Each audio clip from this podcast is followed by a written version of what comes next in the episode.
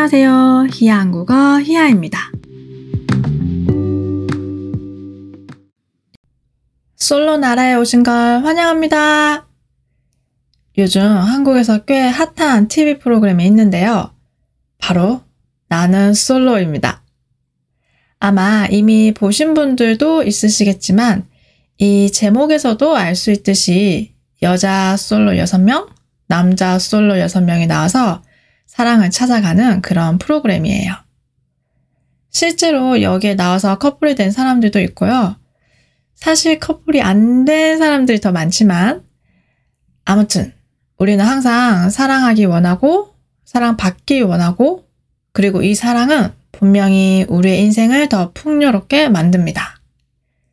사랑하면 세상이 달라 보이고, 모든 노래 가사가 내 이야기 같고, 사랑하는 사람과 함께 있는 그 시간이 너무 소중하고, 심지어 나도 몰랐던 새로운 나를 발견하게 되고, 여러분들도 다들 이런 경험이 있으시죠?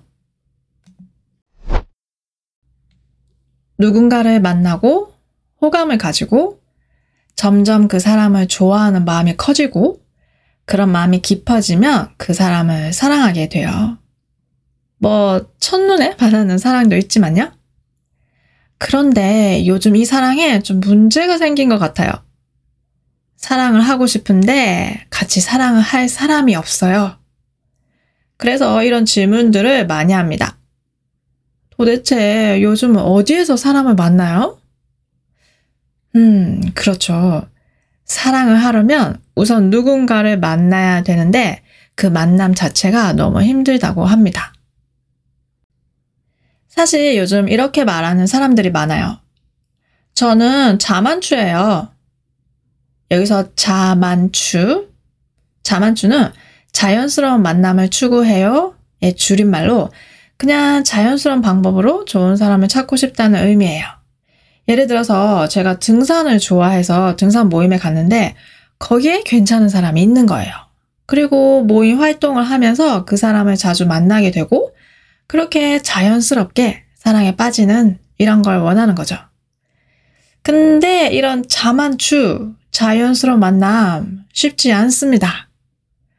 그럼 어떻게 해야 될까요? 혹시 주변에 괜찮은 사람 있어요? 저 소개팅 해주세요. 아니면, 혹시 요즘 만난 사람 있어? 내가 아는 괜찮은 사람이 있는데 소개시켜 줄까? 한국에서는 이렇게 소개팅을 많이 해요. 내가 아는 사람들 중에 둘이 만나면 잘 어울리겠다고 생각하는 두 사람을 소개시켜 주는 거예요. 그렇게 해서 잘 되면 커플이 되는 거고, 안 되면 뭐, 어쩔 수 없죠.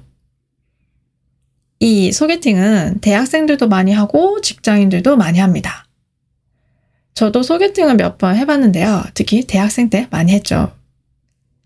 사실 기억에 남는 소개팅이 하나 있는데 제 선배가 선배 친구를 소개해 준 적이 있어요. 그래서 진짜 설레는 마음으로 약속 장소에 나갔어요.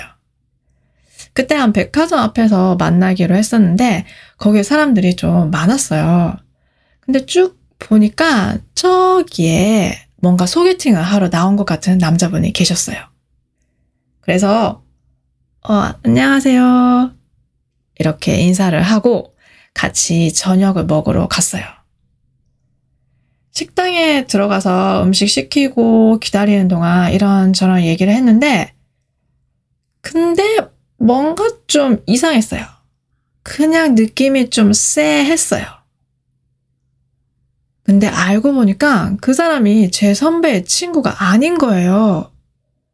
그냥 우연히 이름이 똑같은 동명이인이었어요.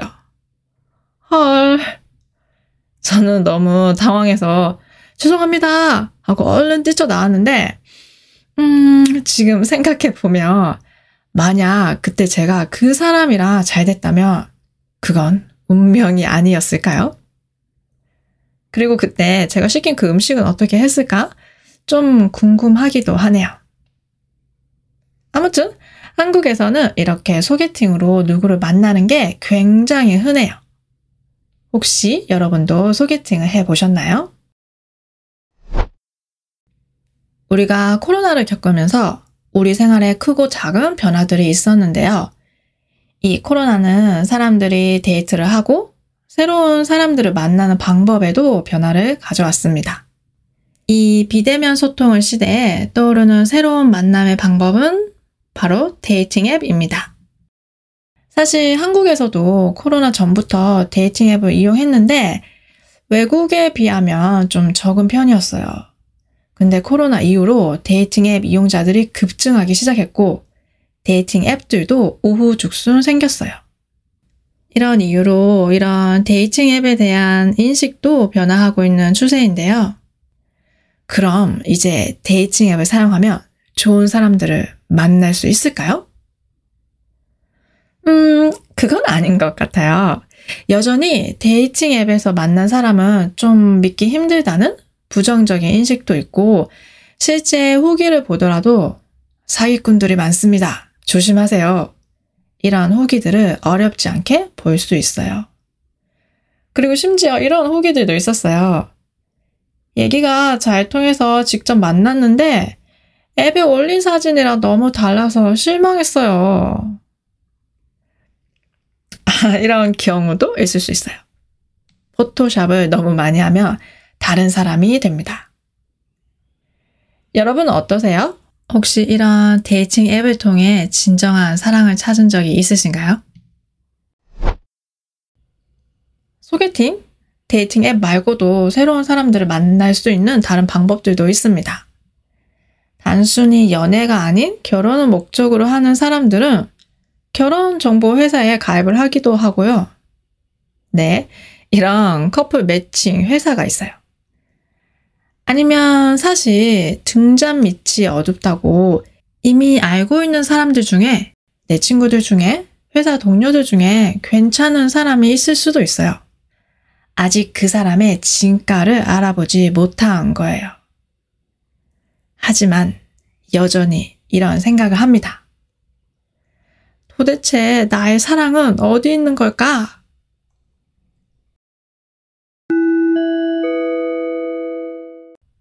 오늘의 단어입니다. 1번, 어쩔 수 없다.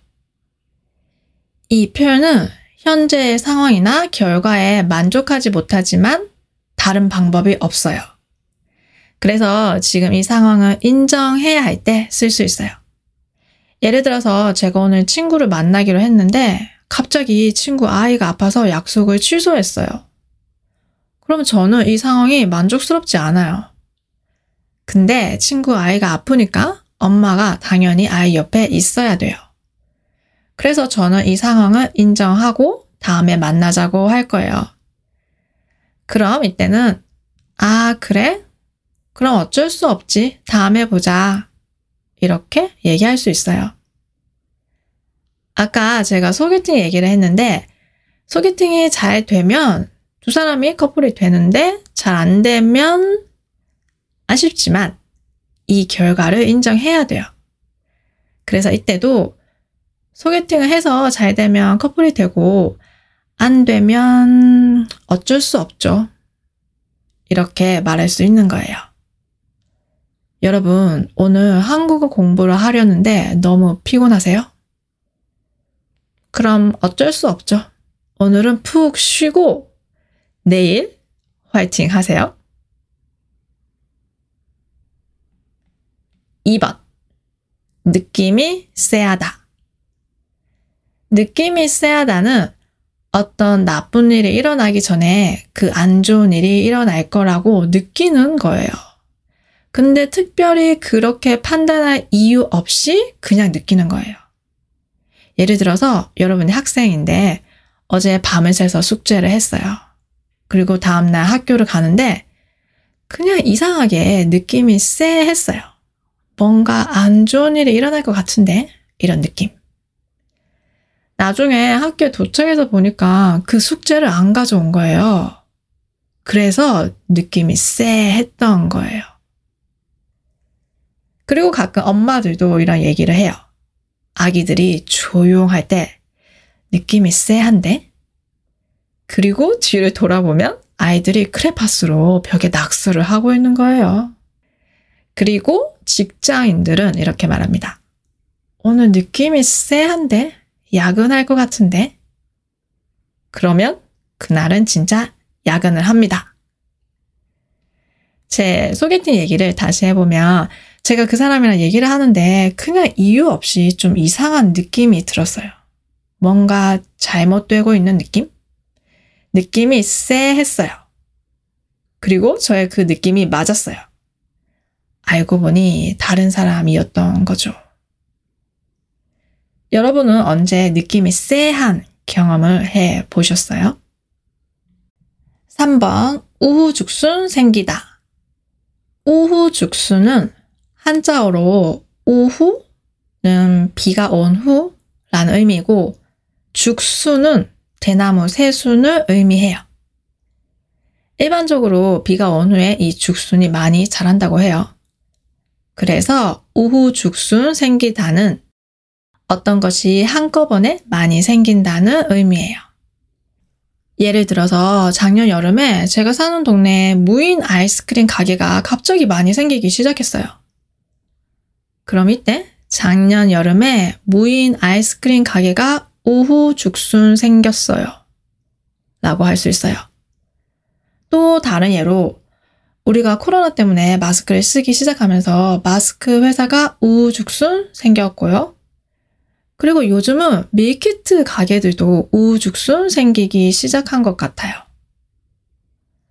그래서 아까 데이팅 앱 얘기를 다시 해보면 데이팅 앱을 이용하는 사람들이 많아져서 새로운 데이팅 앱들도 우후죽순 생겼어요.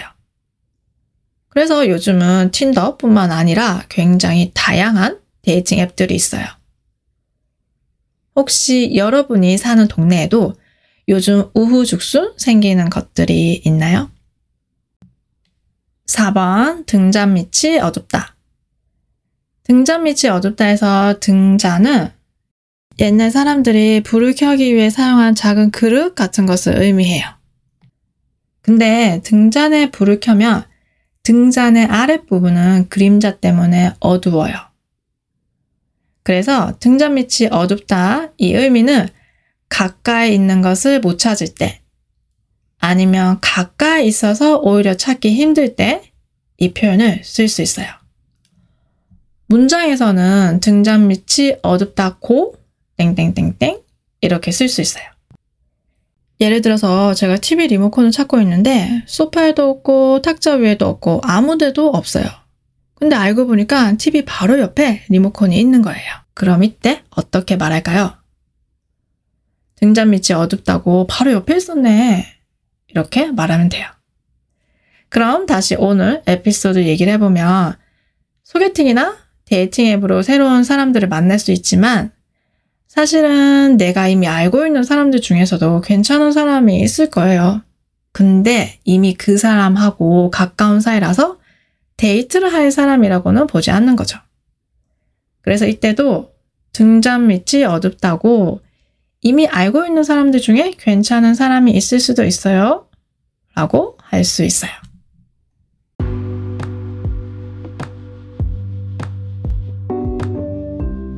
오늘은 새로운 사랑을 찾는 방법에 대해 얘기해 봤는데요. 오늘 에피소드가 좋았다면 좋아요, 구독, 팔로우 꼭 해주시고요. 리뷰를 남겨주시면 더 많은 사람들이 이 팟캐스트를 함께 들을 수 있습니다. 오늘 배운 단어와 표현들 복습하는 것도 잊지 마시고요. 오늘도 들어주셔서 감사합니다. 다음에 또 봐요. 안녕!